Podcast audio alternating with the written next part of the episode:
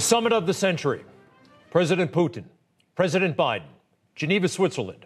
The stakes could not be, well, they actually could be a lot higher. This was a no big deal summit. I think everybody needs to uh, take a deep breath. The fake news wants us to think that this is the moment. It's not. The Cold War is over. Uh, what was adding to the suspense a little bit? Would Joe Biden screw up? Because the media have covered for this guy for a long time. And guess what? He did, but they're still taking care of him. Inside the meeting, they talked, doors closed for about two hours. What happened? No substantive agreements, really. Um, some broad expressions of goodwill, nothing when it comes to cyber. This was, again, revealing when they wrapped it up the tradition, the protocol, really. Both leaders appear together for a joint press conference. The Biden administration could not have it. First, it was Vladimir, a trained propagandist, and quite frankly, he told some doozies when it comes to uh, tall tales, maybe even lies. Uh, but Joe Biden wasn't on the stage with him. Joe Biden took another stage later, outdoors for some reason. It was uh, 87 degrees, 87 degrees. Why couldn't he have done it inside where it was air conditioned? That was actually a factor. 87 degrees, and uh, the heat started to get to Joe. We'll start with Joe. Yep, there he goes takes off the jacket and uh, puts it actually on the floor of all places. I thought an aide might snap to it, but that did not happen. So, after that, what did he do? Well, like uh, Vladimir Putin, he told some doozies. Actually, I'm just going to call it a lie.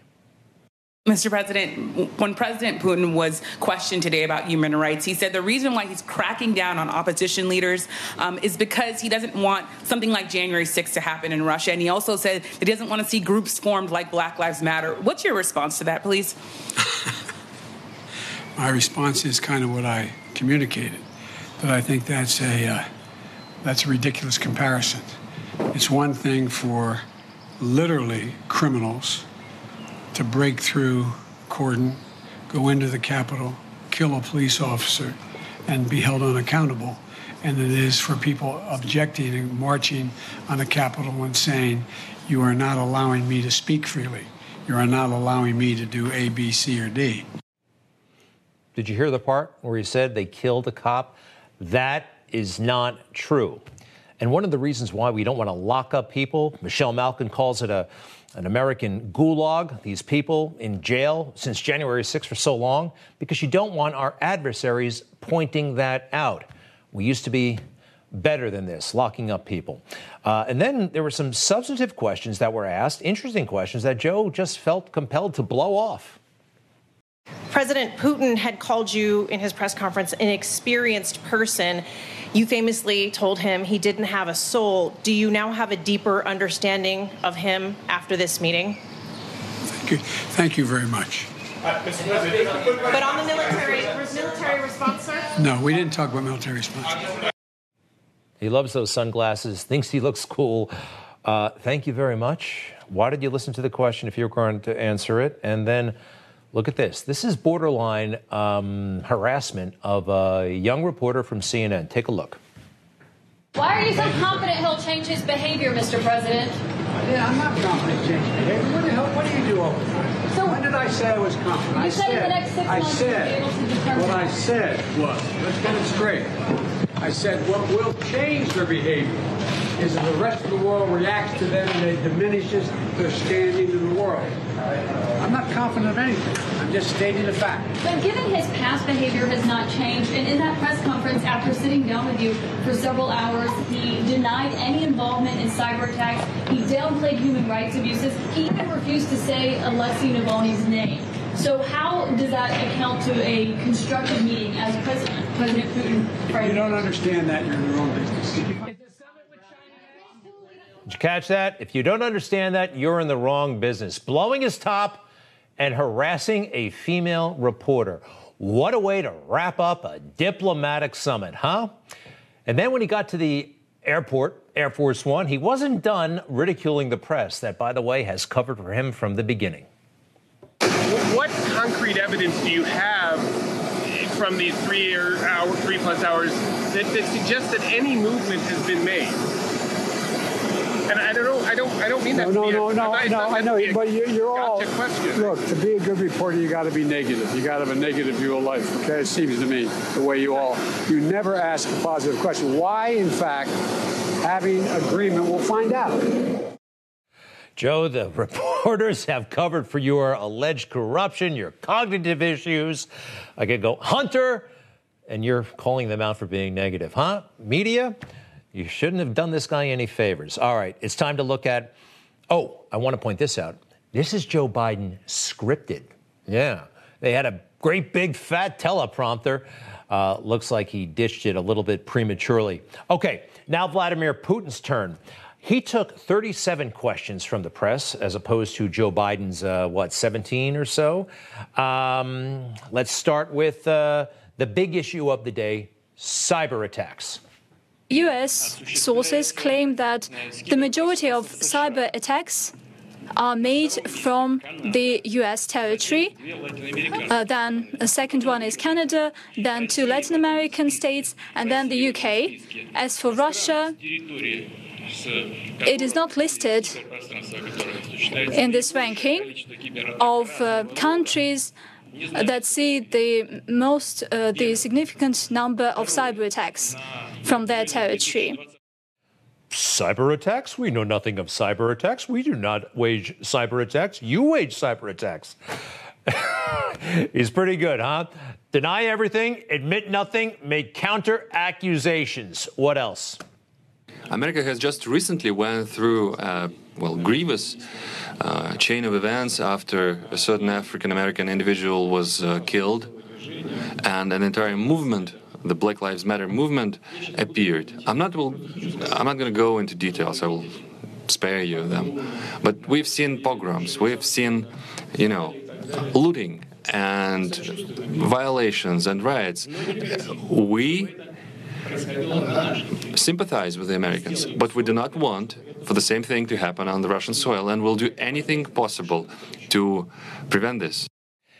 You see, the junk from the past year, the far left propaganda, the stigmatizing of our cops, that has damaged our position on the world stage. There's more. People went into US Congress with political demands. 400 people are now facing criminal charges. They are facing prison terms of up to 20, or maybe 25 years. They are called homegrown terrorists. They are being accused of many other things. 70 people were arrested right there on the spot. 30 of them are still arrested. On what grounds? Not quite clear. One of the participants, a woman, was shot dead on the spot. She was not threatening with, uh, you know, with arms or anything. He's not wrong. He's not wrong. Look, uh, I'm rooting for Joe Biden here on the international stage, but it looks to me like he was owned today. Look at Putin here, calm, under control. Joe Biden, I mean, confronting a reporter saying hell and the, you don't know your business, that was not good. Now, there's a reason why you want leaders who are cognitively with it, at the top of their game. Russia, the Soviet Union learned this a long time ago. There was an era there where their leaders were like mummies, fossils, really way up there in age. Brezhnev, Andropov, Chernenko. Nobody ever saw these guys for years at a time.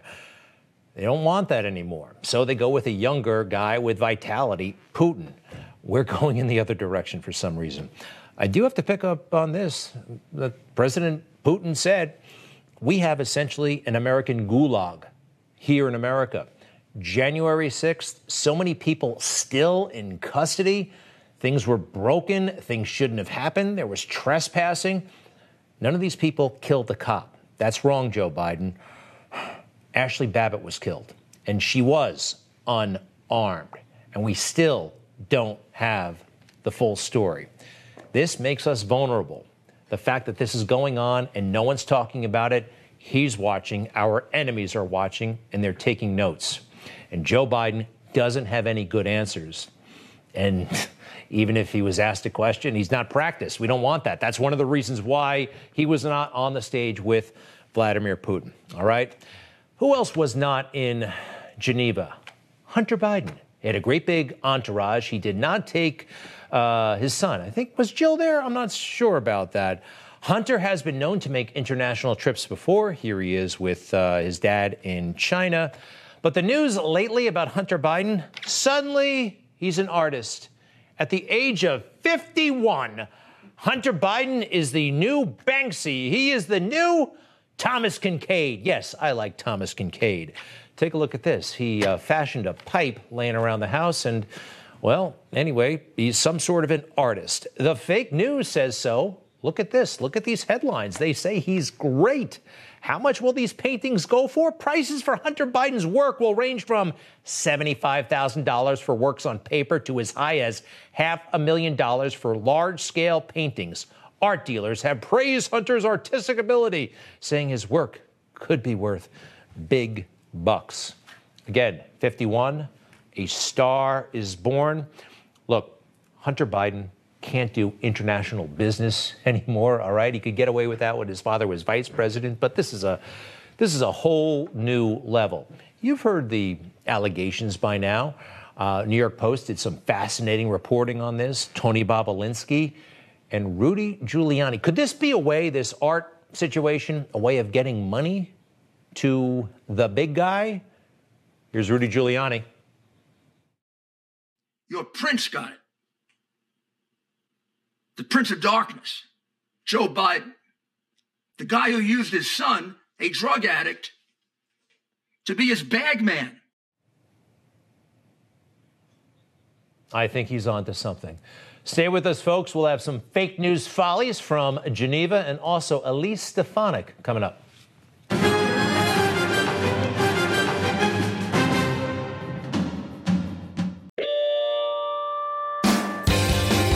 Checked out the Newsmax Daily Podcast with me, Rob Carson?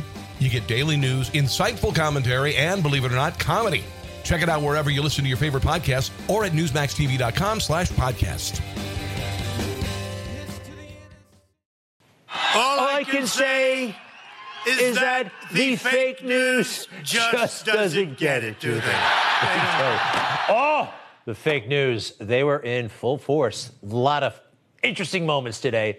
Joe Biden, their hero, along with Vladimir Putin. Okay, now I watch this moment. Uh, no big deal. Two guys shaking hands, and um, then they walked inside.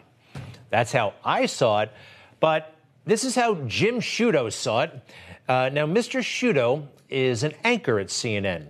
They don't tell you that he's a Trump hater, and they don't tell you also that he had a high level communications position in the Obama administration.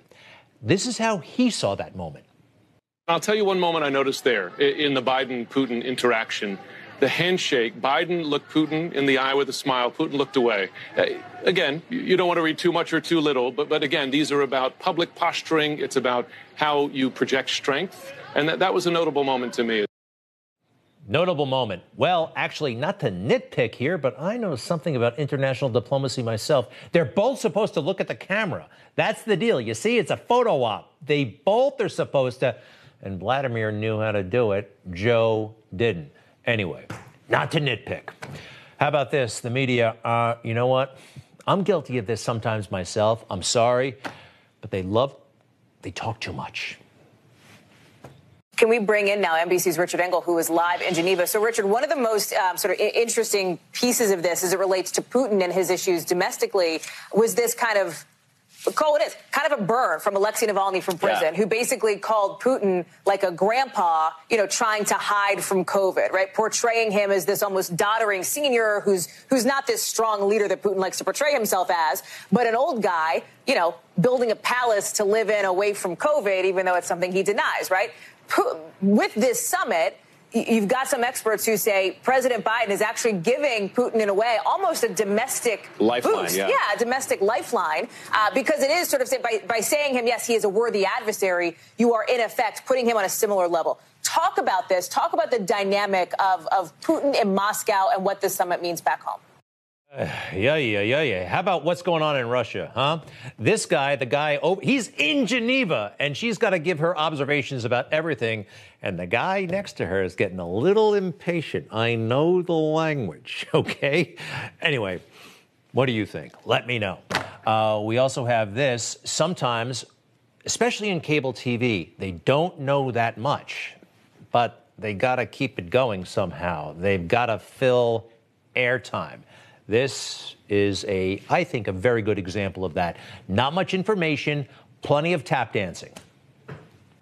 In terms of cybersecurity and ransomware attacks, we can expect that, in the words of one senior administration official, to be a bulk and major topic of discussion here today. Probably on the top we knew that of two the weeks list ago. agenda, with of course all those other items, including Ukraine aggression, human rights abuses, and everything else we've been discussing. But this is an area where President Biden has been clear. He has said he doesn't seek conflict with Russia, but when it comes to these malign activities online, clearly everything we've seen in the spate and increase of these cyber intrusions in the last couple of weeks and months, that if Putin does not agree to intervene, stop, or help really abate this, that then the U.S. will respond in kind. So that's something where we're waiting to see whether there will be additional economic sanctions, for instance, something we saw in response to the SolarWinds hack right. of last year, that sweeping You see what I'm talking about? that That's enough. That's enough. There's no alike. new Will something else be information. I knew this stuff a long time ago.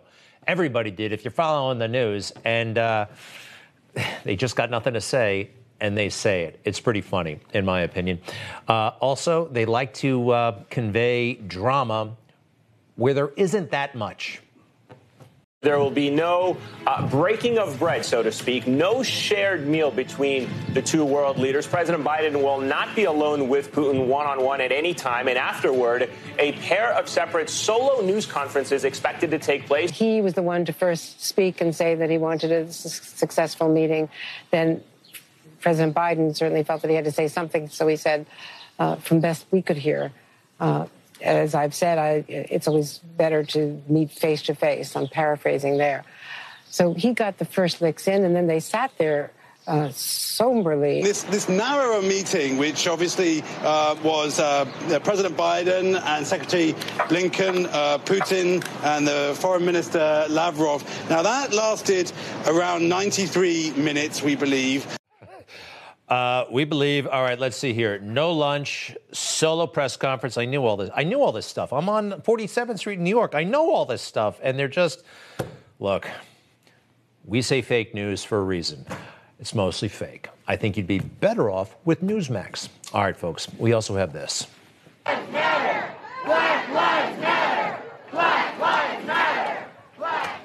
Black lives do matter.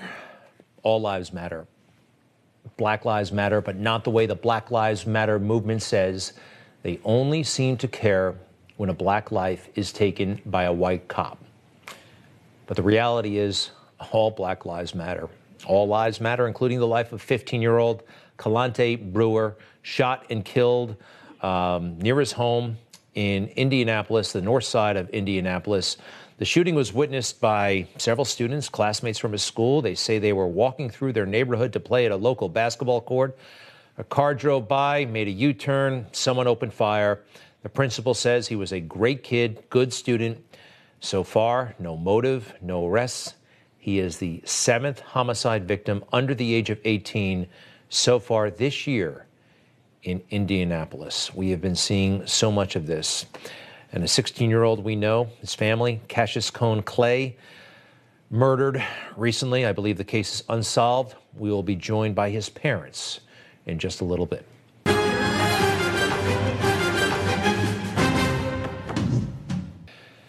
So, about a month ago, there was a terrible accident, car accident in Washington, D.C. But unfortunately, it was actually turned out to be much worse than just a car accident with a couple of totaled cars. This was a scene of a shooting. It's still unsolved.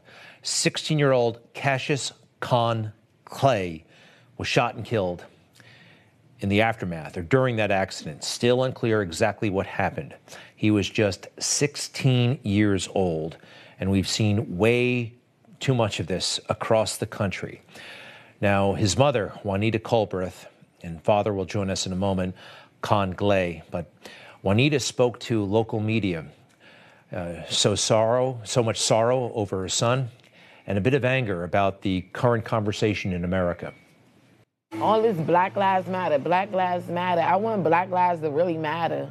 Like our community have to be held accountable as a whole. We have to do more for these kids. We can't just keep letting this go go on. Juanita Culbreth joins us, the mother of Cassius, and Con Clay, the father of Cassius. Uh, welcome to you both. I am so, so sorry for your loss. Um, welcome to Newsmax. Juanita, we heard you on the news there, the local news. Do you still feel that way? Absolutely. What? I still feel that same way. What are Americans not talking about that they should be talking about when it comes to violence across America?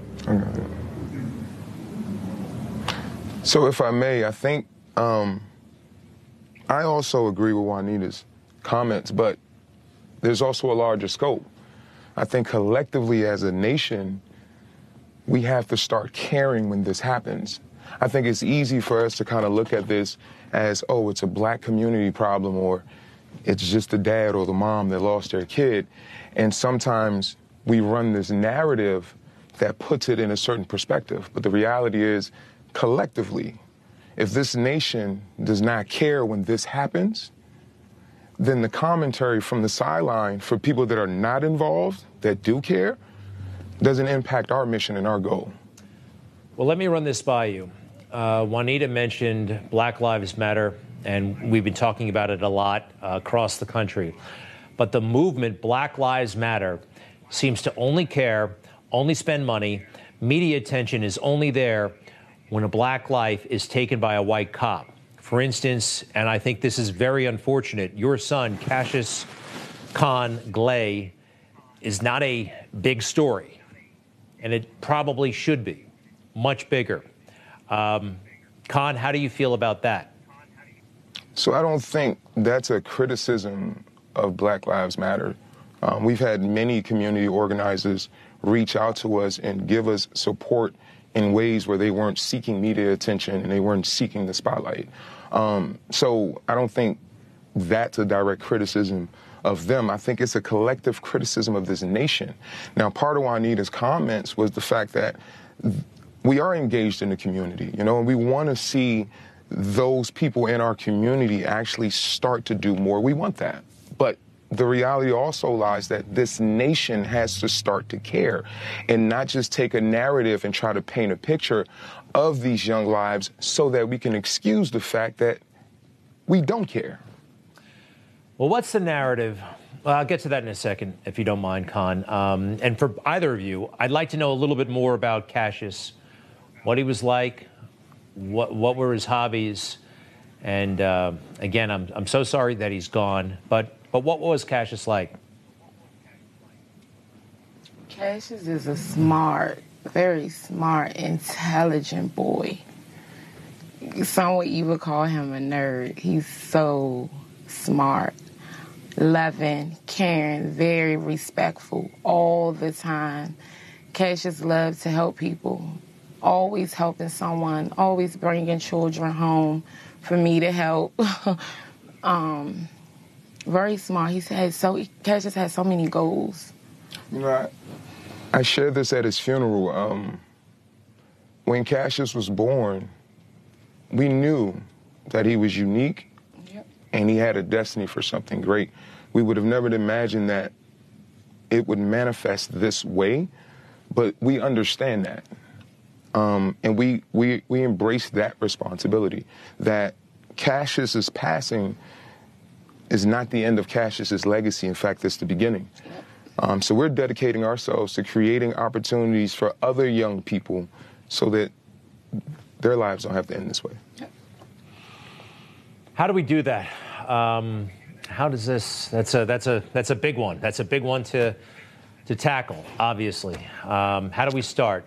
I th- I think I think it starts with where I was just speaking. It's easy to critique an organization like Black Lives Matter about the passing of my son. but the commitment to making sure that the circumstances that create that to happen, there's no commitment there from this nation. It is not a criticism on one group of a political party. Everyone has to collectively care about young black lives being lost in the streets of this country. It's not even about a movement. Everyone can create these slogans and these ideas that only divide us. That's not our agenda with our son's passing. Yep. We're reaching out to people of all races, nationality, ages, political perspective, and saying, these are young lives. They're dying. This nation has enough resources, whether it be understanding socially why this is happening, whether it be understanding psychologically what is happening. I mean, we have the history that points us to why black communities ended up this way. So we have all that we need to make the difference as a nation. But this entire nation has to care. Well, until that happens, the ideas and the people that have the ideas and the resources won't come together as a nation. But we are dedicated as the parents that have lost this child yep. to collect and, and network with people from everywhere that are dedicated to making sure that we create opportunities for other young people so they don't lose their lives this way. We can save other families from going through this pain that we've had to go through.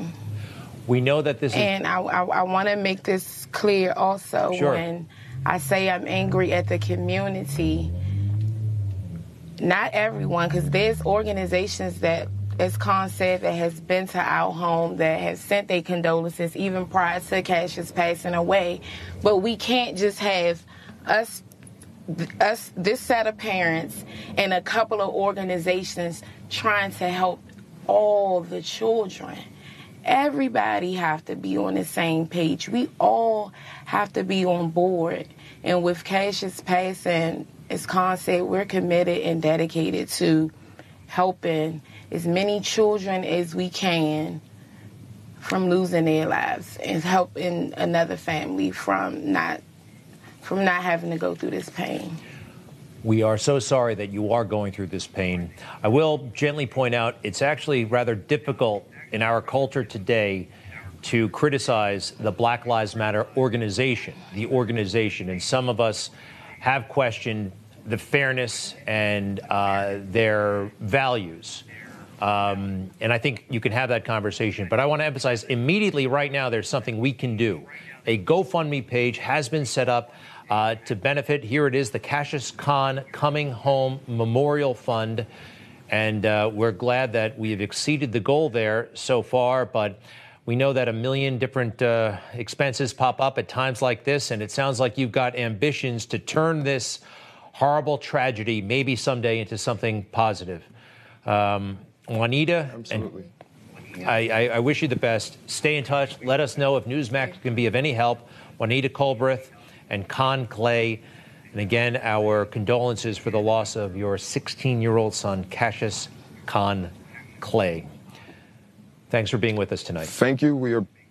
Thank you. We appreciate the opportunity, and we want to extend an email address to anyone that would like to join us in this mission of saving these young people and actually doing the work. It's long live Cassius at gmail.com. All the words spelled out, and his name is K A S S I U S. Long live Cassius at gmail.com. Join us. We're not, we don't care where you're from. If you have compassion and you have a love and you want to help to save these young lives, we're willing and open to work with you. Long live Cassius at gmail.com. I'll make sure we put that on the Newsmax Twitter so people can go there and, uh, and it's right there on the screen. All the best. Stay in touch. We'll be back soon, and thank you. Thank you. Or the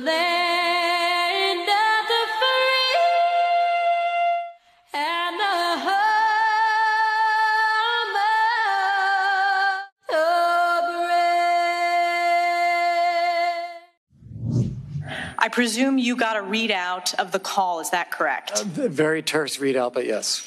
In this tertiary readout of the call, Ambassador, from the U.S. participants, was there any reference to withholding aid? No, there was not. Any reference to bribery? No, there was not. Any reference to quid pro quo? No, there was not. Any reference to extortion? No, there was not. And I presume you also got feedback from your Ukrainian counterparts as to how the call went. Did they mention the withholding of aid? No, they did not. She was amazing defending President Trump during that phony impeachment. Congresswoman Elise Stefanik, Republican of New York. She is the House GOP conference chair. That makes her the third highest ranking Republican in Congress. Congresswoman, welcome to Newsmax, and um, so nice to meet you. I thought you did such a great job back then. Thank you so much. Great to be with you, Greg. And since, by the way, and since. All right, I'd like to get your thoughts, if you don't mind, on Joe Biden, Vladimir Putin, that summit. Uh, everybody is hyperventilating all day long like this was the Cold War. I wasn't impressed by Joe, but please, ma'am, uh, your thoughts. My thoughts are unfortunately, President Biden asserted weakness and gave multiple giveaways to Vladimir Putin even before walking into today's summit. And I'll outline a few today. Number one is the Nord Stream 2. This is the Russian energy pipeline partnered with Germany, and it was one of the top priorities of Vladimir Putin. Uh, against his advisors' um, best recommendation, Vice President Biden waived sanctions. Number two, the five year extension of the New START treaty, which was a top priority from the Russian perspective. That was a giveaway as well. And then third is the cyber attacks that the U.S. has faced prior to this sit down, whether it was the thugs backed by Russia attacking our energy sector or attacking our agricultural supplies. So this was unfortunately a weak moment for the United States on the world stage. And I think President Biden, particularly in the press availability, really showed his weakness unfortunately, which threatens our national security. He sure did, didn't he? And he had that weird, I don't know, he was acting up. He got really upset at a reporter at one point and seemed to charge her, totally lost control. It was a very peculiar moment at a diplomatic summit. You mentioned cyber, though, and I'd like to play this uh, moment from Vladimir Putin's press conference, which was strangely a solo press conference. Take a look, please. U.S. sources claim that the majority of cyber attacks are made from the U.S. territory. Uh, then the second one is Canada, then two Latin American states, and then the U.K. As for Russia, it is not listed in this ranking of uh, countries that see the most, uh, the significant number of cyber attacks from their territory. Cyber attacks? What cyber attacks? You were engaged in cyber attacks, and he could get away with that because he was by himself. Joe Biden wasn't there, and that's how these things are normally done. Both leaders are present. Well, unfortunately, that's Vladimir Putin lying to the international community, and uh, a strong president would hold him accountable. Unfortunately, we have not seen a strong president holding him accountable. Indeed, indeed. So, all right, you went through the uh, the major substantive issues. And oh, I do want to show you this. Joe Biden actually complained about negative media attention uh, on his way out of the country. And it seems to me as though he's been the beneficiary of the media covering up for him uh, since he started at least running for president. Take a look. What concrete evidence do you have from these three hour, three plus hours that, that suggests that any movement has been made?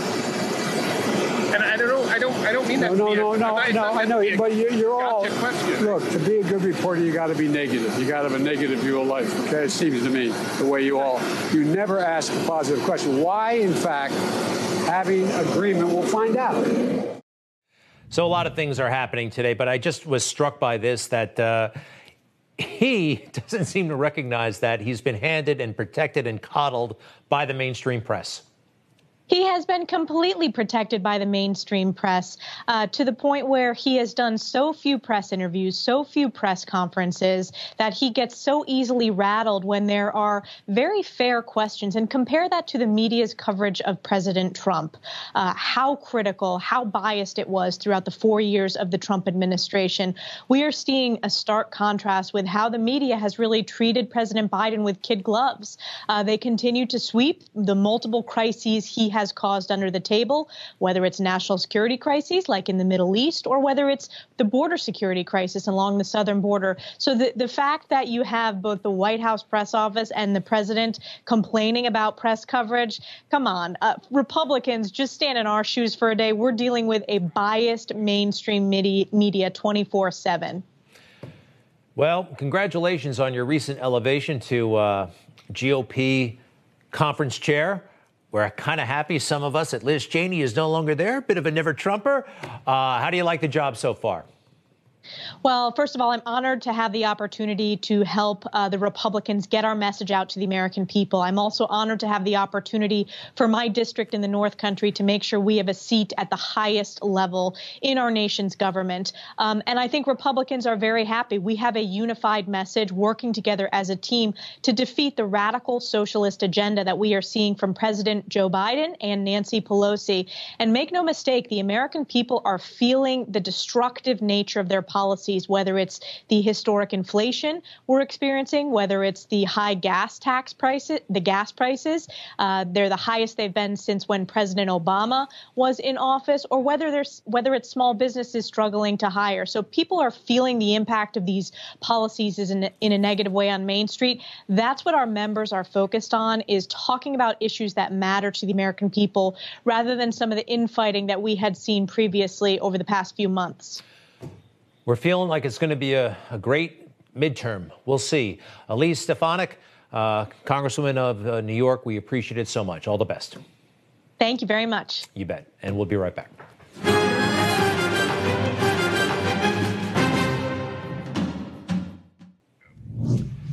So, a cop was not killed by these folks on January 6th. Yes, some people broke the law. Some people were allowed into that Capitol. It's kind of astonishing for me to hear uh, Joe Biden lie overseas. I didn't like it.